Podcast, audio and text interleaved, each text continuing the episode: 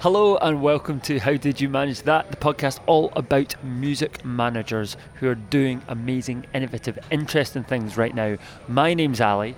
My name's Sophie and we are currently sitting in a fairly loud canteen at Sony Music. Sony Music is the home to amazing labels like Columbia, RCA, Ministry of Sound, Since 93, Black Butter, so many other ones. If I look around in the walls, I mean, this maybe isn't the biggest ringing endorsement, but I can see a Jamiroquai logo. There's Pearl Jam on the wall, there's Leona Lewis. I'm really picking out the big hitters here that they've got. Um, this is a home of Syco as well, some of the biggest labels and some of the biggest artists on the planet. Uh, and Sophie and and I are here today to interview one of one one of their big bosses at Ministry of Sound. Yep. So we are here today interviewing Zion Richards, who is an A&R at Ministry of Sound, but also a very successful manager. He owns and runs the Renowned Group, which manages Wretch 32, Hamza, Knox Brown, and lots of other amazing artists. So we're just about to go in and interview him. We're waiting to try and blag a room here that we can have the conversation in that isn't the loudest place on the planet. I think it's going to be a really interesting one today, Ali, because obviously I've said he's an A&R and he's a manager as well, but he also has got a lot to chat about in terms of mental health. If at any point during the podcast you're listening to it and you want to reach out and join in the conversation around it, you can tweet us at Manage That Pod. I think it looks like we found a room now, so let's go in, and uh, here it is. How Did You Manage That is a podcast brought to you by the Music Managers Forum, aka the MMF, and AWAL. So we are here with Zion Richards, who is manager and owner of Renowned Group, which looks after Wretch 32, Hamza. I've literally just forgotten the other people you've told me on the roster, which makes me a terrible person. So please step in fine. and tell me Tia, Tia Carries, Brown, yeah. fill it in. Producer called, I mean, a producer called um, I call him Jerome, Jerome Williams, who, and then also we got a presenter called Henry. So. Oh, interesting. So diversifying out of music and into that presenter territory. Well, do you know well. what? To be to be fair, I think she's the first presenter, but I've always kind of just been like, if I like it, let's just do it. And like I used to do George the Poet, and I saw him in a room as big as this, which is quite small, and we ended up getting nominated for a Brit, and he done the royal wedding. So I feel like if you just if you just fall in love, you're like, I just got to do it. Then you just you just follow it and see where it takes you. That's a great way to think about it. I like that. If you love it, you'll do it. You'll have yeah, a passion yeah, yeah. for it, and you'll push it wherever you need to to go. Right. So let's take it back a little bit. So tell us about your journey in management. How did you sort of start? Okay, so when I was 14, 15, I was just like an avid fan of just like UK music. And I'd never really got into US music. I was all very much just like garage and then like whatever grime was called. I was just a fan of it.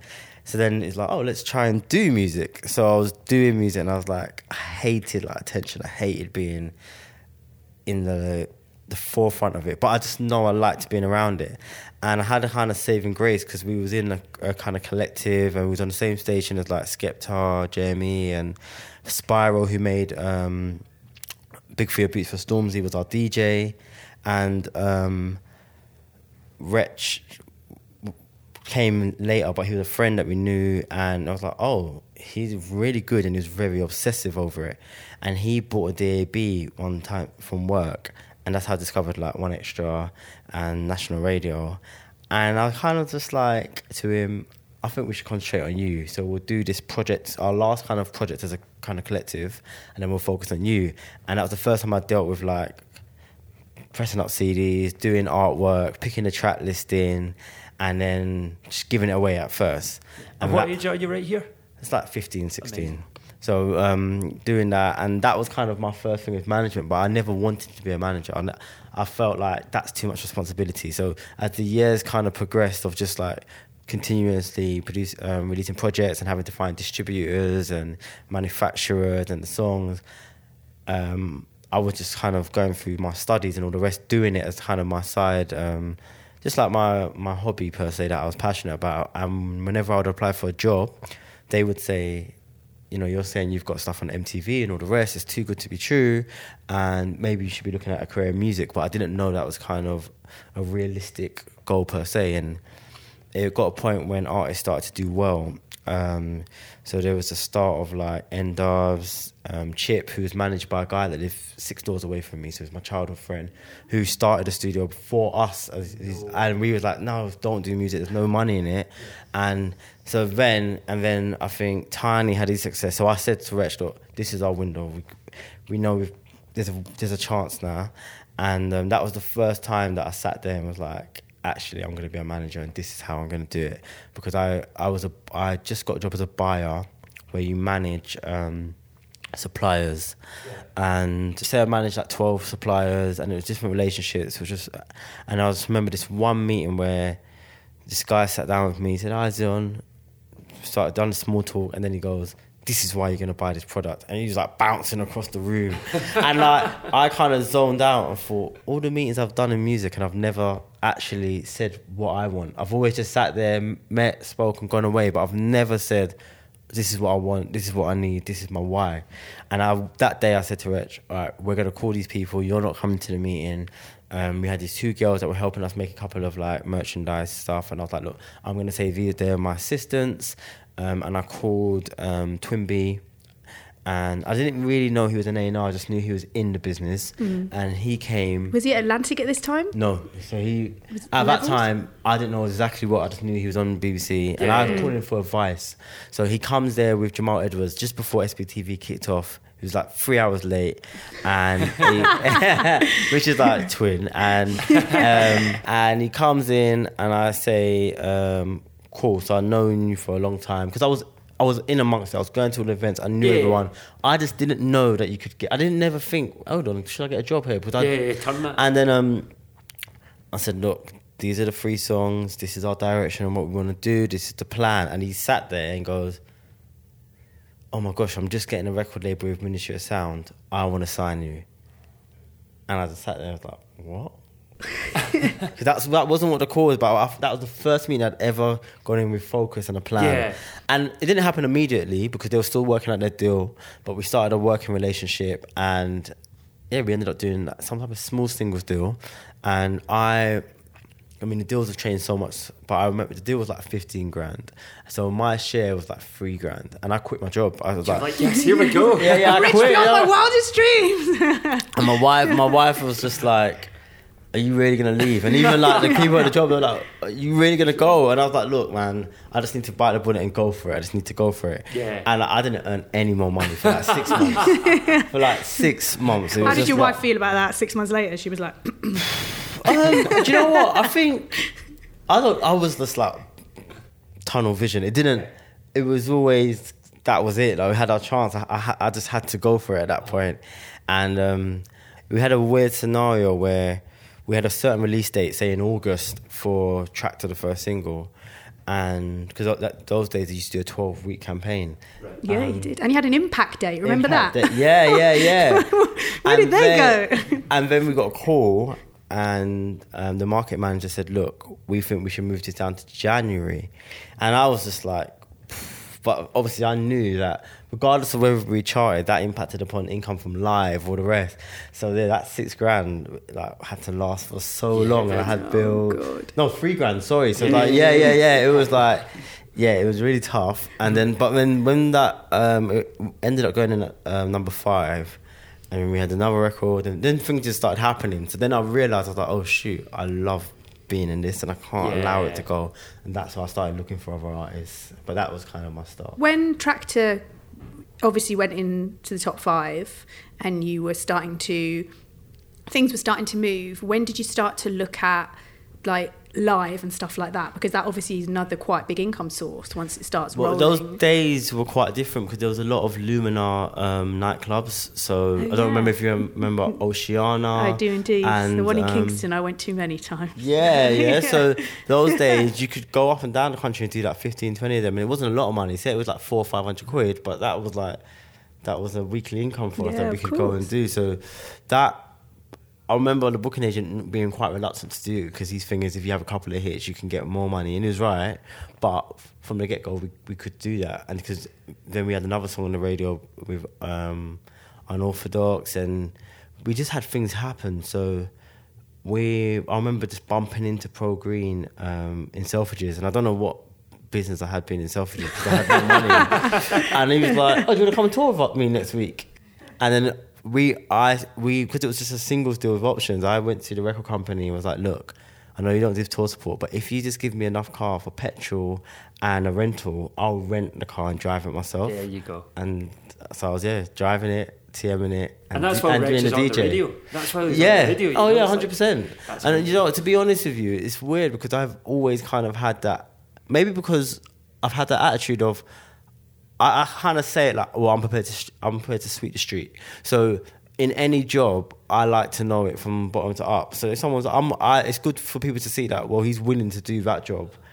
Um, I'm always yeah. That's always been my attitude. So whether that be I'll be the person on the door ticking off the guest list to the person's doing cleaning up at the end of the night. You, I think if you're not prepared to kind of roll your sleeves up, then this isn't really the business for you.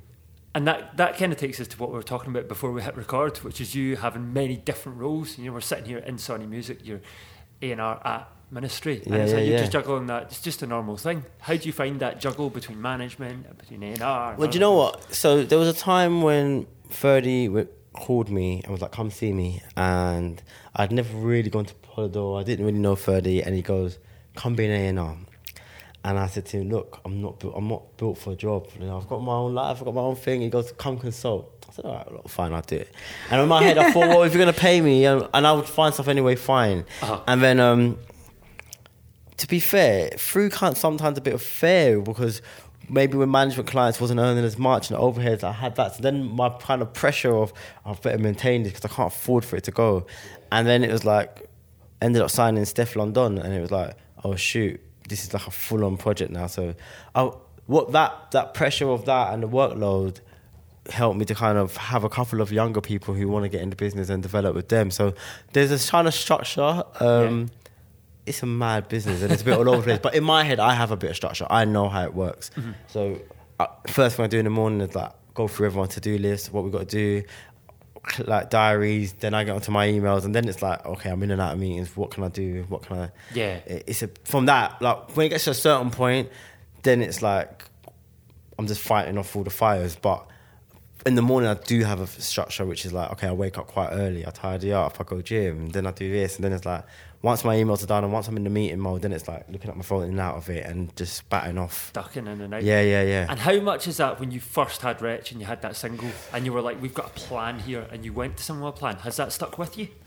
Um, so what happened at first with Wretch, I just I didn't handle it really well because basically, if you imagine, I you get the chance to travel a lot. Yeah, so I was going to countries I'd never been to before, and I was enjoying. But I would be the first person up, going through emails and all the rest. Yeah, and I felt like I was I was to miss something. So I had that anxiety of like, okay, I'm to miss. I, I just couldn't settle, and um, I had to like read books, and I hadn't read a like. I hadn't read a book since like I done my A levels because really with my degree I was just like picking, choosing what I wanted to Yeah, think, yeah. and I had to read books of like how to like, deal with time management and how to deal with anxiety and all the rest because it was just making me like I think unhealthy in a sense Totally. because it was just like you think I just always thought I was gonna miss something and that thing I was gonna miss was gonna be the end of the world and it was gonna stop all this and yeah, Yeah. I, Do you I think that was really the hard. pressure of, you know, really looking after essentially your mate's career? Yeah, For- yeah, and, yeah, know, yeah, One yeah. misstep, that's a total pressure that so many Yeah, and I think you know? it's bigger because we grew up in the same housing estate.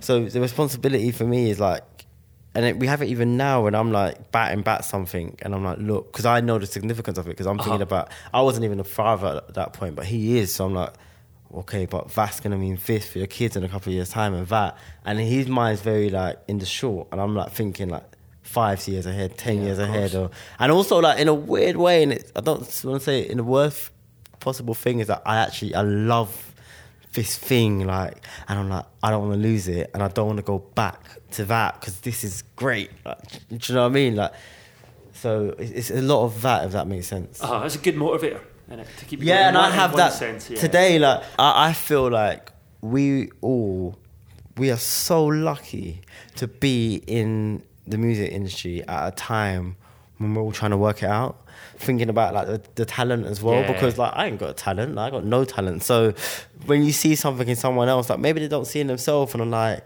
okay that person's trusted their life their But time your talent you is you can see talent in people. Not a lot of people can do that. That's a talent in itself. I yeah, think. yeah, and you know what? And to be in the most like non-egotistical way, I like accept that as well. But I accept that as pressure. So I don't think, well, I've done it before. No, no. I'm like trying to like convince myself because you all have that moment where you're like, I'm not sure. Like, am I am I going crazy? And then you might play it to someone and they like lose their mind. You're like, okay, oh, relief. I'm not lost. yeah, yeah, yeah, yeah, relief. And that could be some like kid. So I remember Uh-huh. having that Stefflon Don hurting me demo, and like I used to work from my house those times, and there was a guy Camille who's my next door neighbor that works with me. He's like Yeah. my sister's age, and then I'm a young girl, and they were like. Going crazy to this song, so I'm like, oh my god, this is a big record.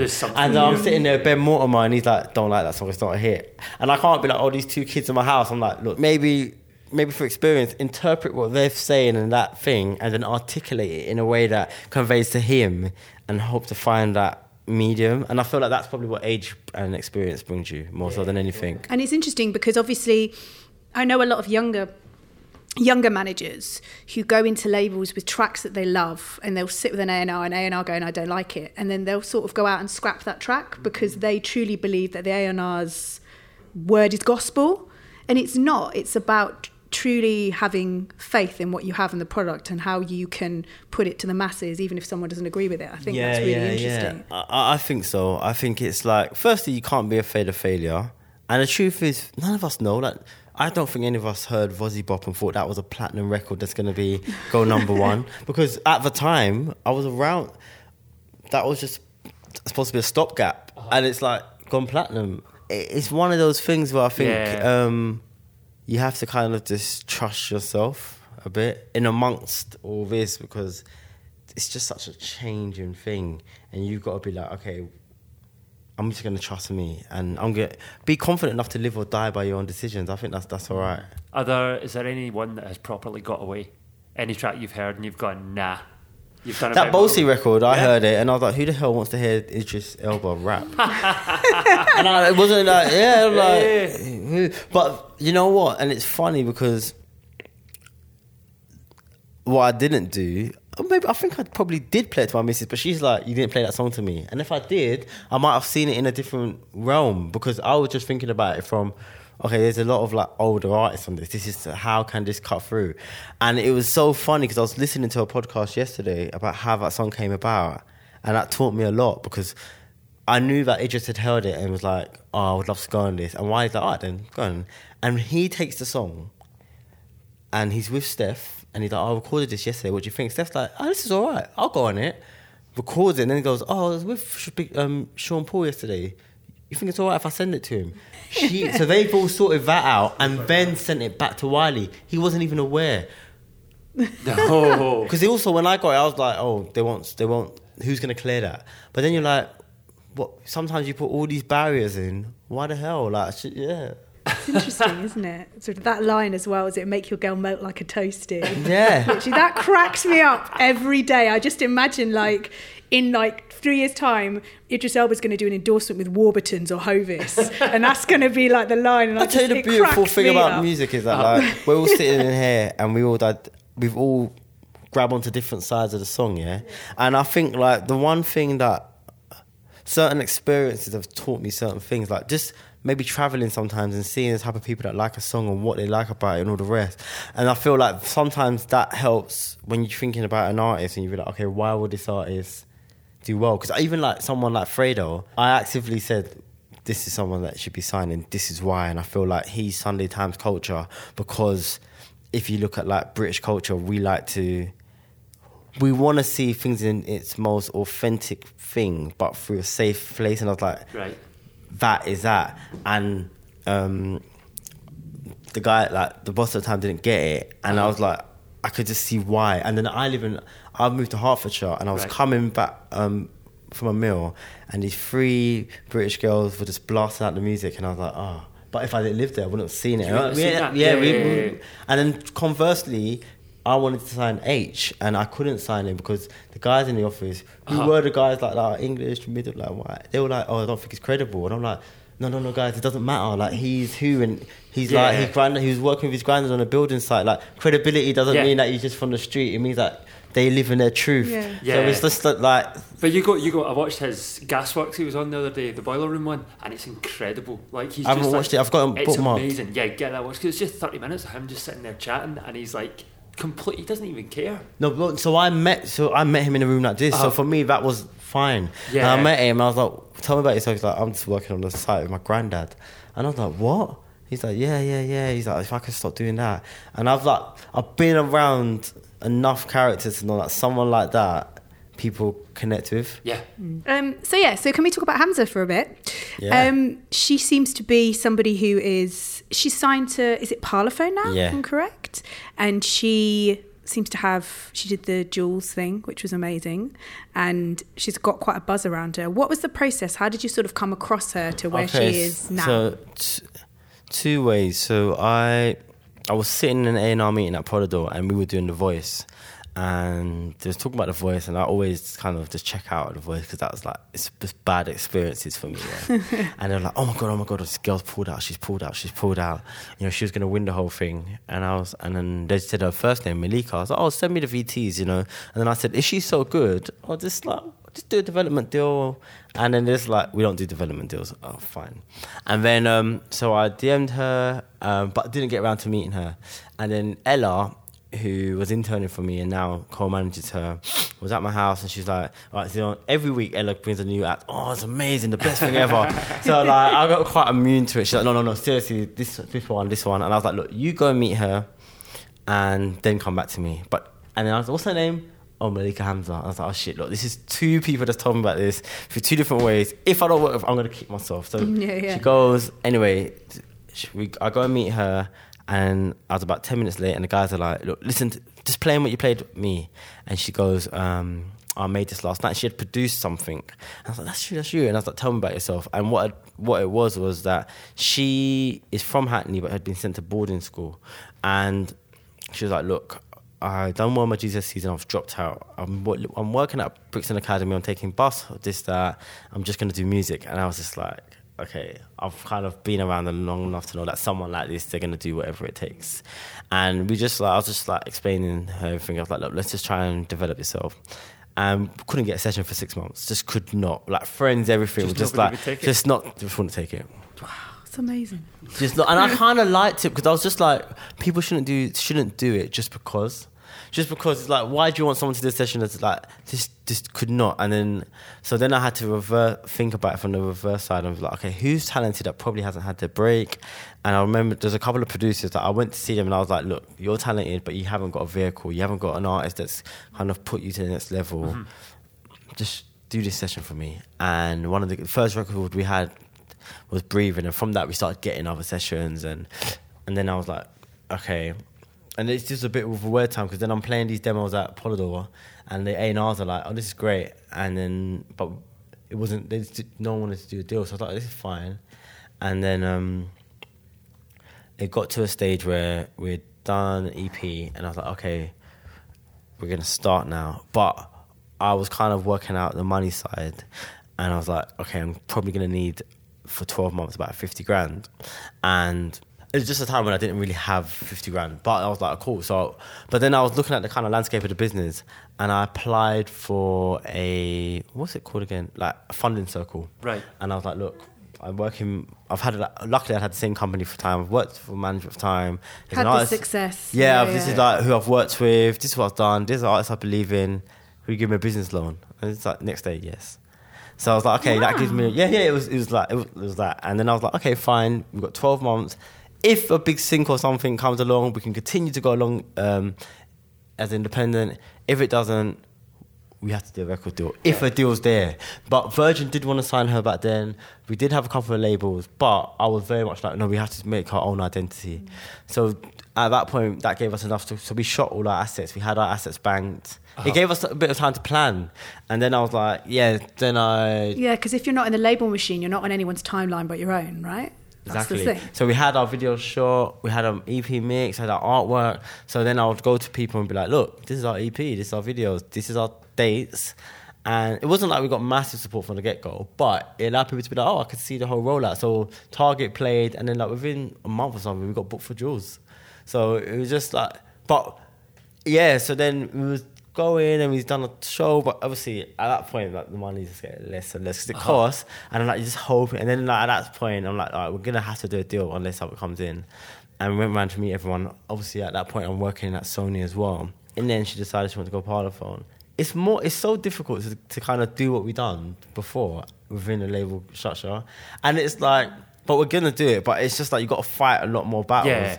But I, I swear to you, it was just so much easier because it's just like, cool, we're going to make an EP, these are our songs, we're going back and forth within ourselves.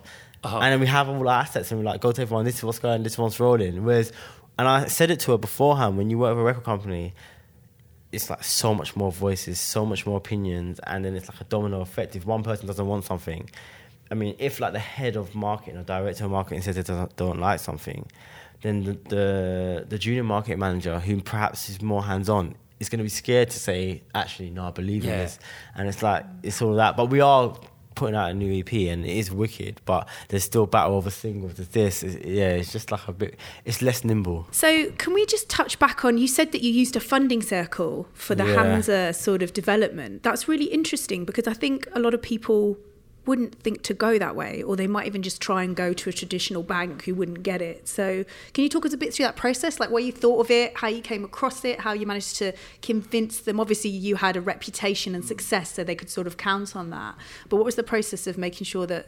Okay, that so worked? I actually it's weird because I've been with the same bank for like nine years, and through good times, bad times, like all the rest. but I haven't really had. It's been fine, like, and then I have a relationship manager now, but it wasn't set up in a way that allowed me to be like, okay, I've got this project and I want to do this. So I then was like, I think I looked online to check uh, all these kind of funding um, kind of groups for like artistry because I think you two had something and that that got into controversy with the tax thing, and I was just looking around, digging around because I thought there must be something because at the end of the day it's like this is kind of the world we work in. Totally. And then I came across the funding circle, which was like quick lending. So then I went to them and was just like, well, this is my business, these are my accounts, and this is what I've done. I sent a couple of articles. And then they just came back the next day. It was like, oh, okay, fine. It was just like it's, it wasn't as comprehensive as what a normal situation was. Oh wow! And was it? And the thing is, obviously, you have to pay the money back when you're in Yeah. profit. You So make it the back. thing is, I think if I wanted to, like when I done the deal, I could have just paid them back. But then I, was- I was like, well, actually, I might as well just pay it back over the period of time because it allows me to think. But if I had another artist that I wanted to. I felt very confident about her. Yeah. Like, Yeah, yeah, but of course. If there was someone else that I believed in as well, I would I'd perhaps do the same thing. Um, one of the things that we always like to talk about in the pod is, and one of the reasons we started it was mental health. Mm. And we talked about, you touched on earlier about that thing of feeling anxiety because you're getting, like we said, you're getting all these emails and you're being reactive rather than proactive because there's just so much coming in and things. How how do you now, obviously, manage that a bit more? Like you said, you've got your structure and you get up early in the morning and you exercise, which is meant to be an amazing, amazing tonic for your mind anyway.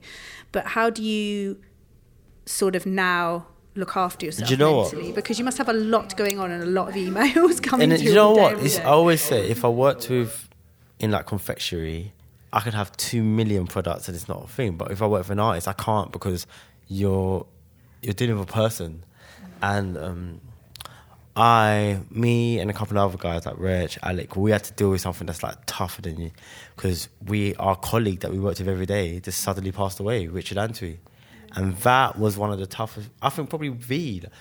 That hurt more than maybe sometimes family done because that was someone that you know I grew up in an estate where there's a lot of gang violence or the rest and if someone kind of died that way you'd be like you know what you live by that way and there's a chance whereas you're always taught that if you work hard and you live life the right path then it's like you live a long kind of life and then here's someone who I got an email from an hour before just dies and you're like and I've been to America with I've been to Sweden and it's like that that that was tough because I feel like luckily I think I've always been well yeah like someone that could be like oh, I'm gonna go and see like someone speak to them about this and I didn't go like regularly, but what they taught me was about the journey of my emotions, and I'm quite not like a nip in the bud type thing. Where, but if I feel certain thing, I'm like, okay, I need to go and address this rather than leaving it.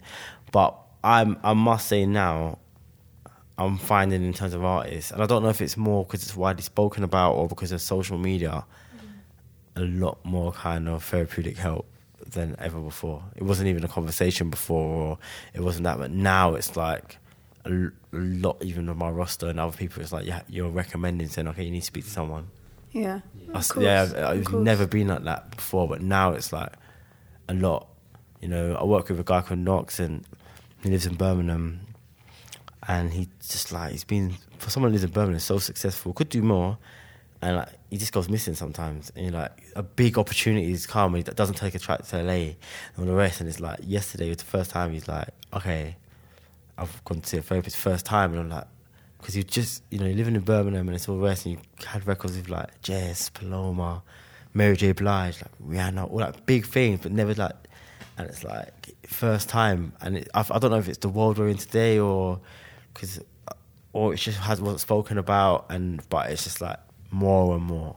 Yeah. I wish it's a good thing, It's good thing, Definitely. but it's just like a sh- it's just really kind of taking me back where it's like the support that people need and I'm, it's, I think maybe our, our minds are very active now Yeah. you feel like you're missing something all the time like you're away from your phone oh shit what have I missed It's Yeah. yeah yeah yeah What's your switch off to that? Well I've got family so if I come in when I get into my house it's like I, I don't have a choice do you know what I mean yeah, It's yeah, yeah. enforced Yeah, yeah. Yeah, That's good though. kids That's are good, man. yeah yeah yeah I saw a so- really interesting video of you actually yesterday when I was doing some research. I think it was when you were talking to Urban Development, and you mentioned about having an artist who didn't drink at all, but when he went on stage, he'd neck a bottle of Malibu yeah, yeah, because he obviously was so nervous. And like, I think that was one of the reasons I wanted to ask you about mental health was because obviously now it's become more open to speak about addictions and your demons and your Yeah. problems and things. How did you? I don't know who that artist was, and you, you don't have to say if you don't want to. But how did you manage that situation with him? Well, it's funny say to because him Rich, eventually, having Rich around helped because Rich was older and Rich was a lawyer, so he could be like, "Fam." And it's funny. I was at a wedding with the guy, he's Jacob Banks, and he was like, I was speaking to him about it. He's like, "No, no, no, it was always water in there. It was always water in there." and like, to this day, Coconut like, water? Yeah, yeah, yeah. And he, I just spoke to him at a wedding the other day, and I was like, "Jacob, do you remember when you used to do this?" He's like, "No, no, no, it was always water. It was not water. It was, yeah, yeah, yeah, yeah." And it's like, um, yeah, like those are the things I would lean on Rich. Like, Rich, Rich deal with that, and he would like beat these things head on. But it, it's tough, man, because it's like the one thing I'm learning as well is, you know, this, the careers are like roller coasters. Like if you have the massive high, it's gonna have like, and that's tough. Like how do you, how does an artist go from being like this person that everyone's in awe of, to just being a normal person again? I really like um, how Wretch seems to have been that guy who's had a really long career Mm-hmm. and longevity, and he almost seems like a champion now. And you always see so many younger artists get so like excited and gas when he like plays their song or Yeah, tweets yeah, them or yeah. whatever. What do you think it is about him that's made him that guy that has? I don't want to say the God, Godfather's not the right Mm-hmm. term, and obviously that's Wiley's or Jammers, depending how you look at it now. but um, it's. Uh, how, what do you think about him that's made him that sort of figure for so many people? Is it I've- because he oh. was maybe one of the, the first to come through that so way? In his circle, he was one of the last because Yeah. he oh. was like there was other people that had their chance before. Oh, yeah, and he had to Tip and wait it out. yeah. But and I think fundamentally he just loves music. But then he still has to be this competitive figure that wants to compete.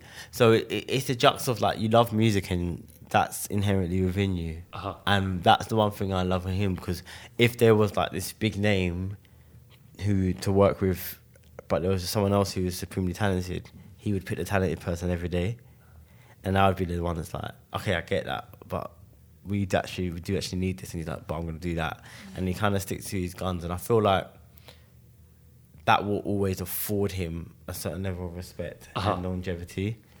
Um, His but- albums but I seem would- to be quite culturally aware Culture- as well. He always talks about what's going on, and obviously when Mark Duggan happened and all those things, he was very he spoke out about it a lot, and I think that really brought him into a lot of people's consciousness that maybe didn't see him didn't- that way. Yeah, because I feel like sometimes, yeah, that I say that those type of records and those albums are easier, not yeah, are more fun and easier to make than even the ones that are like going to be hits because you'll just be like, no, this is what we're doing because it's important. But then the hits are like, oh shit, got to have this, got to have that. But the only issue in that is that like you know, we all have like bills and all to pay. So it's Uh-huh. like you still have to financially find a place where you can make a living because it's like that that that that's the tough thing. But but I feel like mentally for him, he just needs to keep doing what he does Yeah. and be happy doing that. What, um, just to slightly wrap up, what do you think some of the biggest challenges are facing managers today? Well, so I sat in this manager meeting, um, and there was these big managers in there that managed like big guns, yeah, and um, like and David Joseph was in there, and one of the guys challenged him and was like, "You're not supporting young managers." And he's like, "What?" "He's like, because you used to give us money to help us with our offices and our overheads," and he's like, "How are these young people supposed to come through?" And I mean, that was that was a lesson to me, and I was like, "Wow." And I just feel like, look, a lot of the art- artists that come through, um, a lot of these um, managers, they normally have like a best friend or someone that believes that no one cares about, and then they're just like that. But if a manager's like wants to support that artist and that, and it's taken a while, and they they can't earn a living, ultimately, I think like creativity suffers because um, there should be something. Do you know what I mean? Some type of support thing, some type of benchmark where it's like, okay, at least I know like my bills are covered and I'm chasing this thing because it, it's almost like the wild wild west where it's like survi- survival of the fittest. yeah, yeah. And Or survival of the richest, depending on Yeah. how you live. Very because then if you look at some of the managers, it's like if they have a lot of the guys that are able to stay around come from affluent backgrounds, Uh-huh. yeah, of course. and it's like it affords them time, Yeah, of course it does. Yeah. time more so than anything, and it's like, but there's so much talented people, Uh-huh. like, and you and I feel like. Yeah, they just need a bit more support to be able to like because I feel like as well is the truth about like management and that is you got to kind of be a maverick. Yeah. You know, like you've had to take a train here from Scotland. Like, why? Like, do you, do you know what I mean? But you're doing that it. just Yeah. because, because you the love, right? But you, you should be able to claim that back from someone where it's like, uh, do you know what I mean? It's like Yeah. until it happens, and Totally. it, Yeah. Yeah. yeah, yeah, yeah. And I Shout feel out like- our sponsors. yeah, yeah, We're not yeah. sponsored by AWAL, just in case anyone listening. Yeah, they're, yeah. they're helping us out. Okay. but no, no, you're right. You're, Yeah. you're, you're totally right. Like, there's an amazing uh, young manager I know from Australia who is on a kind of bursary, I guess, from the Australian government, and she's been able to take her artist, this girl Angie McMahon, um, who I think is totally independent, and she's toured Europe now twice. She's been in the States, and she's just done a couple of dates with like Mumford and Sons. Now she wouldn't have had that time if she didn't get funded to come to London for six months to live and just meet everyone. She'll, she'll have been in and out of this building and she hustled and she worked really hard and now her artist debut album's coming out and it's doing well and it's like maybe that's what you It's know some companies need. Yeah, yeah, yeah. Just like because it's like you see, like Headie One, yeah. His manager was going uni in Nottingham, and then he got in some awful trouble where these guys had like set upon him, and the manager says to Headie, no, Headie, Headie says to the manager, no, the manager says to Headie One, we're going to studio. And he makes this song called No, and now he's like he's about to announce to Brixton Academy. He's gonna sell that out. It's that, but mm. if the guy doesn't have that vision, do you know what I mean? It's like That's what made it happen, yeah. Mm. and it's like, you know, you, you could have just went the wrong way. And it's like the manager says, "No, let's go studio." He makes that song viral, bam, bam, bam. You know, Yeah. And it's like,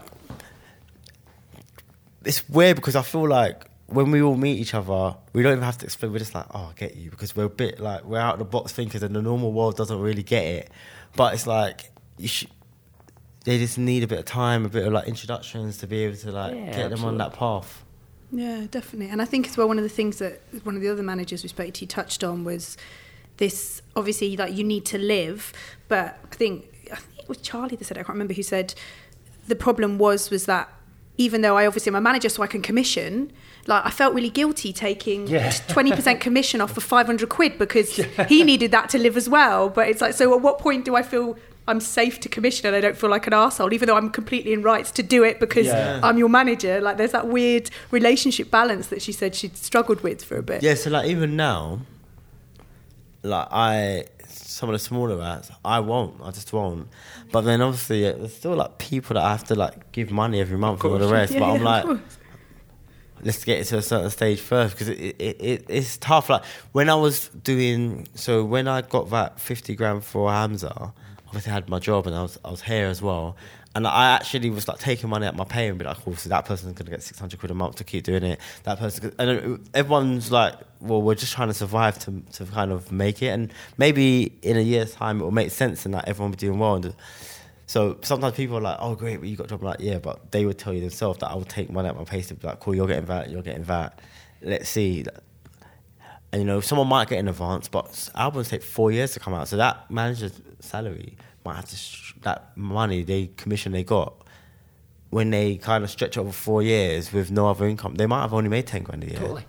But that. trying to follow Yeah, the yeah. artists around the world, so it's like it's tough.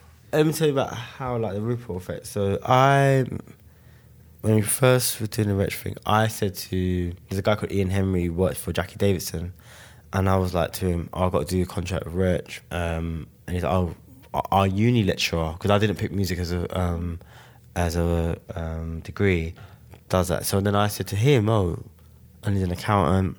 He introduced us to these guys in Sheffield, yeah. So we met the guy, only met one. That accountant now does Stormzy. Maya like, everyone And he's not based in London, so he's probably cheaper. Yeah. in Sheffield, and he does all like no. way. most of the urban scene, and I- Wow. that was all from that. Ian Henry. That's brilliant. I mean, when I first met Stormzy's manager, he came to meet me, and he's like, "Oh, no accountant will take us on." They said we're not ready yet. What? Yeah. It doesn't. That's that's insane to me. Like that's it's actually insane. Accountants are the new A and R's. we don't we don't get it. We don't want to take it on. that's insane. Wow. Um, I think that feels like a fairly good place to wrap it up. Yeah, Unless you've got one pearl of wisdom. Um, yeah. So the last thing I'd say is that like Richard Antwi, who sadly passed away, he's got an amazing scholarship at Westminster Uni. Um, it's if you're from a kind of particular background, it's fully funded. So if you could just kind of look online about it, it's an amazing opportunity. The last person was able to get like a number of records on the Gets album, and now it's moving forward to have a great career. So. Yeah, please, that'd be amazing. He'll be really happy about that. Definitely, and we will put the link to that scholarship on uh, the podcast description as well. So if anybody wants to check it out, they can. Brilliant. Thank you so much for your time, Zion. It's been great to chat to you. Yeah, And, brilliant. Yeah, we'll see you soon. And all the best. Cheers, man.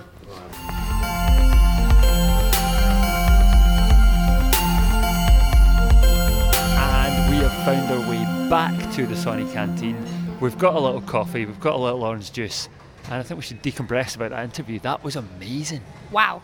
So much wisdom in that. That was incredible. Um, as you heard, I wanted to talk about the funding circle quite a lot because I thought that was really interesting because obviously we had that Merck interview the episode before and he talked about, you know, looking at funding in different ways and not thinking you have to go to traditional labels or traditional publishers. You can talk to people who work in different worlds and I really like the idea that even though he was a successful he's a successful manager his own right and he probably could have just gone into a label and got 50 grand if he wanted to. He didn't want to. He wanted to have the time and do it on his own and i think that's so interesting and so important for so many managers to learn And it is. I'm really glad he cleared up and said as well that, of course, he was in a strong position. He had had an incredibly successful management career with 3 2 before he made that creative decision to go and do something different. But it doesn't mean if you don't have that huge back catalogue, you can't look at it in a very business sense and go to someone with money and say, we're going to try this, this, and this. Here's why we think it's going to work.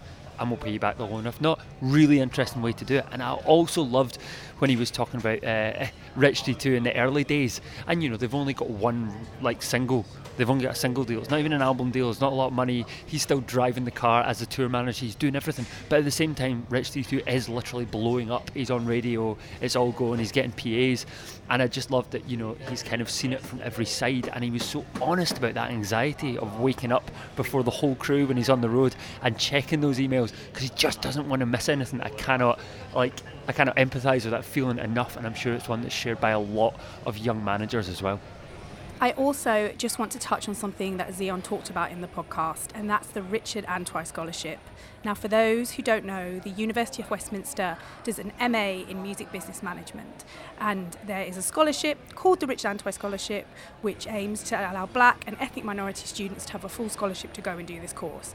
It really is an amazing thing to do, and an amazing scholarship and opportunity for anybody who's truly interested in music business management. So please go and apply. You can search Richard Antwi Scholarship online, Antwi spelled A N T W I. The closing date is the 31st of July, so literally exactly two weeks from when this pod drops. So if you're interested in that, please check it out. And if you do apply, give us a tweet and let us know. We are also looking for any questions at the end of this season. Sophie and I are going to do an episode which is probably going to get the least number of listens, but we're going to explain a little bit about what we've done in the past, where our careers have taken us to this date, why on earth we started this podcast, and we'll do a little recap of all the things we found out throughout season one. So if you've got any questions you want to ask us, please, please, please tweet us publicly at Manage That Pod or find us on Twitter and drop us a little DM.